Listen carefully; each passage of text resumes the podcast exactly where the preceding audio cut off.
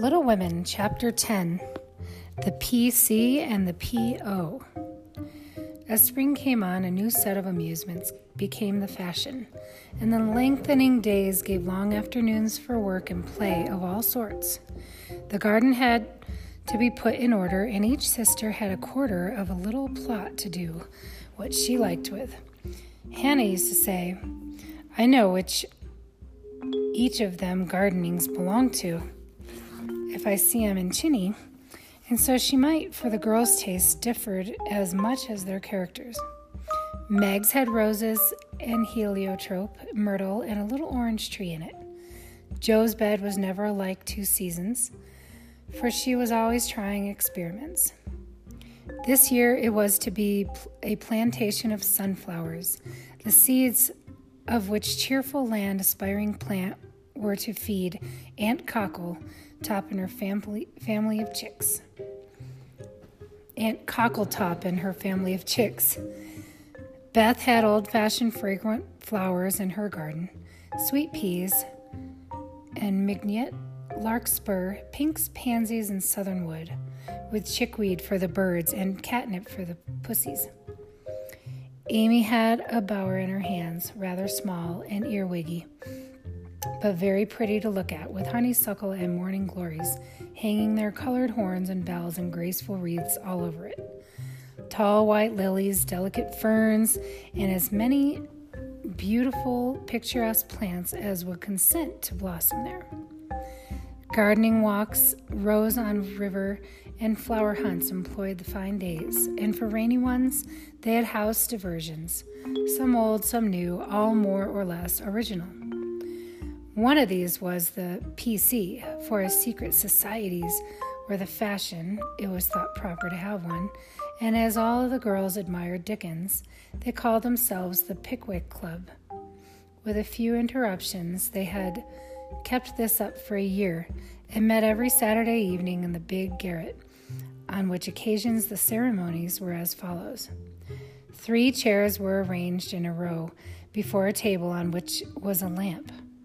Also, four white badges with a big PC in different colors on each, and the weekly newspaper called the Pickwick Portfolio, to which all contributed something, while Jo, who reveled in pens and ink, was the editor. At seven o'clock, the four members ascended to the club room, tied their badges round their heads, and took their seats with great solemnity. Meg, as the eldest, was Samuel Pickwick Jo being a literary turn, Augustus Snodgrass, Beth because she was round and rosy, Tracy Tupman, and Amy, who was always trying to do what she couldn't, was Nathaniel Winkle. Pickwick, the president, read the paper, which was filled with original tales, poetry, local news, funny advertisements, and hints, in which they good naturedly reminded each other of their faults and shortcomings. On one occasion, Mr. Pickwick put on a pair of spectacles without any glass, rapped upon the table, hemmed, and having stared hard at Mr. Snodgrass, who was tilting back in his chair, till he arranged himself properly, began to read. The Pickwick Portfolio, May 20th, 18. Poet's Corner Anniversary Ode. Again, we meet to celebrate with badge and solemn rite our 52nd anniversary in Pickwick Hall tonight. We all are here in perfect health, none gone from our small band. Again, we see each well known face and press each friendly hand. Our Pickwick always at his post, with reverence we greet. As spectacles on nose he reads our well filled weekly sheet. Although he suffers from a cold, we joy to hear him speak, for words of wisdoms from him fall in spite of croak or squeak. Old six foot Snodgrass looms on high with elephantine grace, and beams upon the company with brown and jovial face. Poetic fire lights up his eye, he struggles against his lot. Behold ambition on his brow, and on his nose a blot. Next, our peaceful, our peaceful Tupman comes, so rosy, plump, and sweet, who chokes with laughter at the puns and trembles off his seat. prim little Winkle, too, is here, with every hair in place, a model of propriety, though he hates to wash his face. The year is gone, we still unite to joke and laugh and read. We tread the path of literature that doth to glory lead. Long may our paper prosper well, our club unbroken be, in coming this year, coming years, their blessing pour on the useful gay PCA. Snodgrass.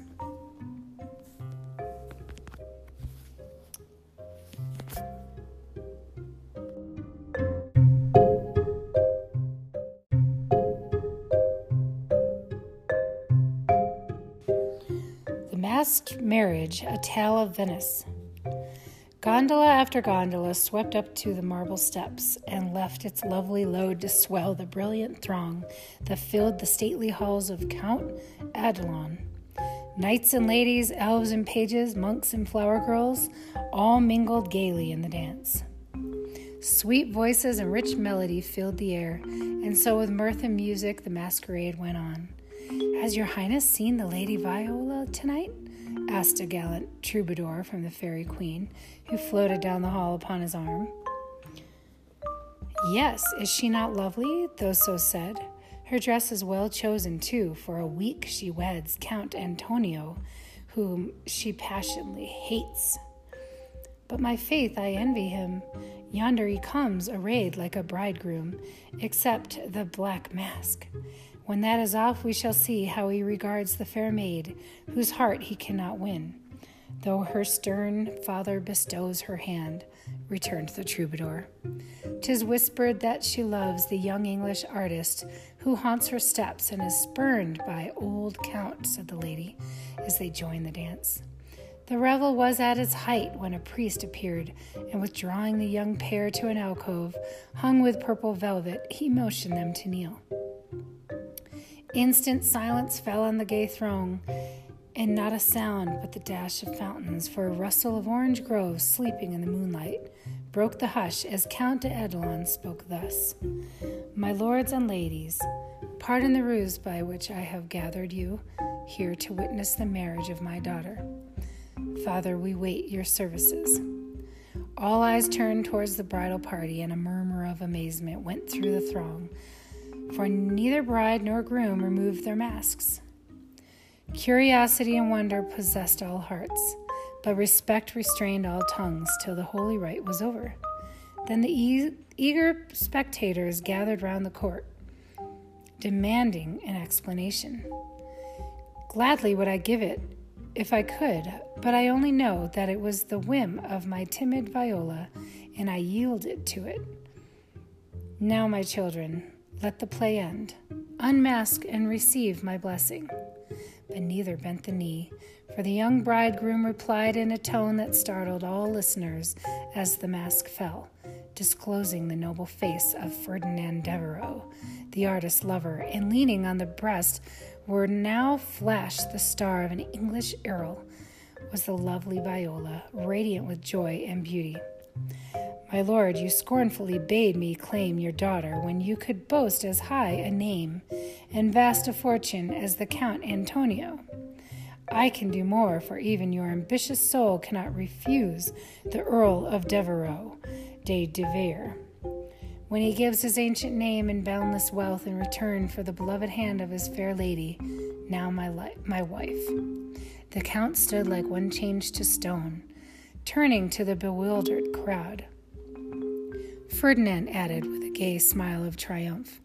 To you, my gallant, friend, my gallant friends, I can only wish that your wooing may prosper as mine has done, and that you may all win as fair a bride as I have by this masked marriage. Sir Pickwick. Why is the PC like the Tower of Babel? It is full of unruly members. The history of a squash. Once upon a time, a farmer planted a little seed in his garden, and after a while it sprouted and became a vine and bore many squashes. One day in October, when they were ripe, he picked one and took it to a market. A grocer man bought and put it in his shop. That same morning, a little girl in a brown hat and a blue dress, with a round face and snub nose, went and bought it for her mother. She lugged it home, cut it up, and boiled it in a big pot. Mashed some of it with salt and butter for dinner. And to the rest, she added a pint of milk, two eggs, four spoons of sugar, nutmeg, and some crackers. Put it in a deep dish and baked it till it was brown and nice, and next day was eaten by the family named March. T. Tupman. Mr. Pickwick, sir, I address you upon the subject of sin, the sinner, I mean, is a man named Winkle, who makes trouble in his club by laughing and sometimes won't write his piece in this fine paper I hope you will pardon his badness and let him send a French fable because he can't write out of his head as he has so many lessons to do and no brains in future. I will try to take my time by the fetlock and prepare some work which will be all commis la faux that that means all right I am in haste as it is nearly school time. Yours respectfully, N. Winkle. The above is a manly and handsome acknowledgment of past misdemeanors. If our young friend studied punctuation, it would be well. A sad accident. On Friday last, we were startled by a violent shock in our basement, followed by cries of distress. On rushing in a body to the cellar, we discovered our beloved president prostrate upon the floor, having tripped and fallen while getting wood for domestic pers- purposes. A perfect scene of ruin met our eyes, for in his fall, Mr. Pickwick had plunged his head and shoulders into a tub of water, upset a keg of soft soap upon his manly form, and torn his garments badly. On being removed from his perilous situation, it was discovered that he had suffered no injury, but several bruises, and we are happy to add is now doing well. ED. The public bereavement. It is our painful duty to record the sudden and mysterious disappearance of our cherished friend, Mrs. Snowball Patpaw. This lovely and beloved cat was the pet of a large circle of warm and admiring friends. For her beauty attracted all eyes, her graces and virtues endeared her to all hearts, and her loss is deeply felt by her whole community. When last seen, she was sitting at the gate, watching the butcher's cart and it is feared that some villain, tempted by her charms, basely stole her. Weeks have passed, but no trace of her has been discovered, and we relinquish all hope. Tie a black ribbon to her basket, set aside her dish, and weep for her as one lost to us forever. A sympathizing friend sends the following gem. A lament for S.B. Patpaw. We mourn the loss of our little pet, and sigh o'er her hapless fate. For never more by the fire she'll sit, nor play by the old green gate. The little grave where her infant sleeps is neath the chestnut tree, but over her grave we may not weep. We know not where it may be. Her empty bed, her idle ball, will never see her more. No gentle tap, no loving purr is heard at the parlor door. Another cat comes after her mice. A cat with a dirty face. But she does not hunt as our darling did, nor play with her airy grace. Her stealthy paws tread the very hall where Snowball used to play, but she only spits at the dogs our pet so gallantly drove away. She is useful and mild and does her best, but she is not fair to see, and we cannot give her your place, dear, nor worship her as we worship thee. A.S. Advertisement Miss Oranthy Bluggage, the accomplished, strong minded lecturer, will deliver her famous lecture on women and her position at Pickwick Hall next Saturday evening after the usual performances. A weekly meeting will be held at Kitchen Place to teach young ladies how to cook. Hannah Brown will preside, and all, her, all are invited to attend. The Dustpan Society will meet on Wednesday night and parade in the upper story of the clubhouse. All members to appear in uniform and shoulder their brooms at 9 precisely. Mrs. Beth Bouncer will open her new assortment of dolls' millionary next week. The latest Paris fashions have arrived and orders are respectfully solicited. A new play will appear at the Barnville Theater in the course of a, new, of a few weeks, which will surpass anything ever seen on the American stage. The Greek Slave or Constantine the Avenger is the name of this thrilling drama. Hints If SP didn't use so much soap on his hands, he would always be late for breakfast. AS is requested not to whistle in the street. TT, please don't forget Amy's napkin. NW must not fret because his dress has not nine tucks. Weekly report Meg, good. Jo, bad. Beth, very good. Amy, middling.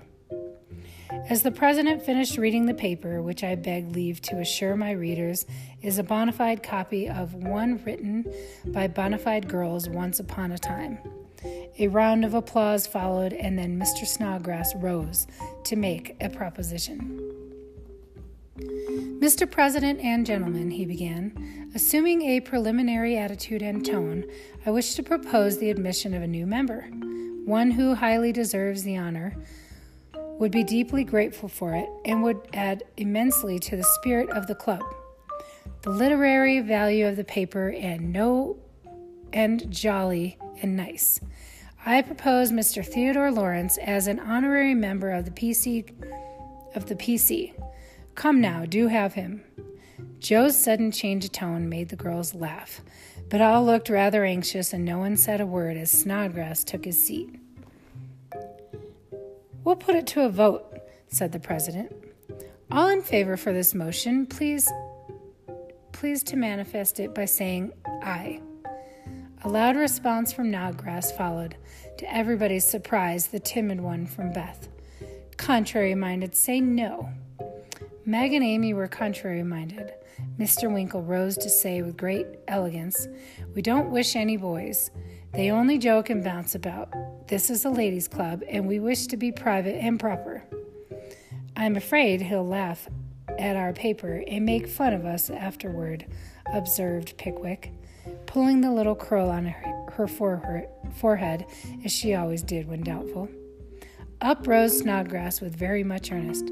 Sir, I give you my word as a gentleman, Laurie will do anything of the sort. He likes to write, and he'll give a tone to our contributions and keep us from being sentimental, don't you see? We can do so little for him, and he does so much for us. I think the least we can do is to offer him a place here and make him welcome if he comes. This artful allusion to benefits conferred brought Tupman and his Tupman to his feet, looking as if he had quite made up his mind. Yes, we ought to do it, even if we are afraid. I say he may come, and his grandpa too, if he likes.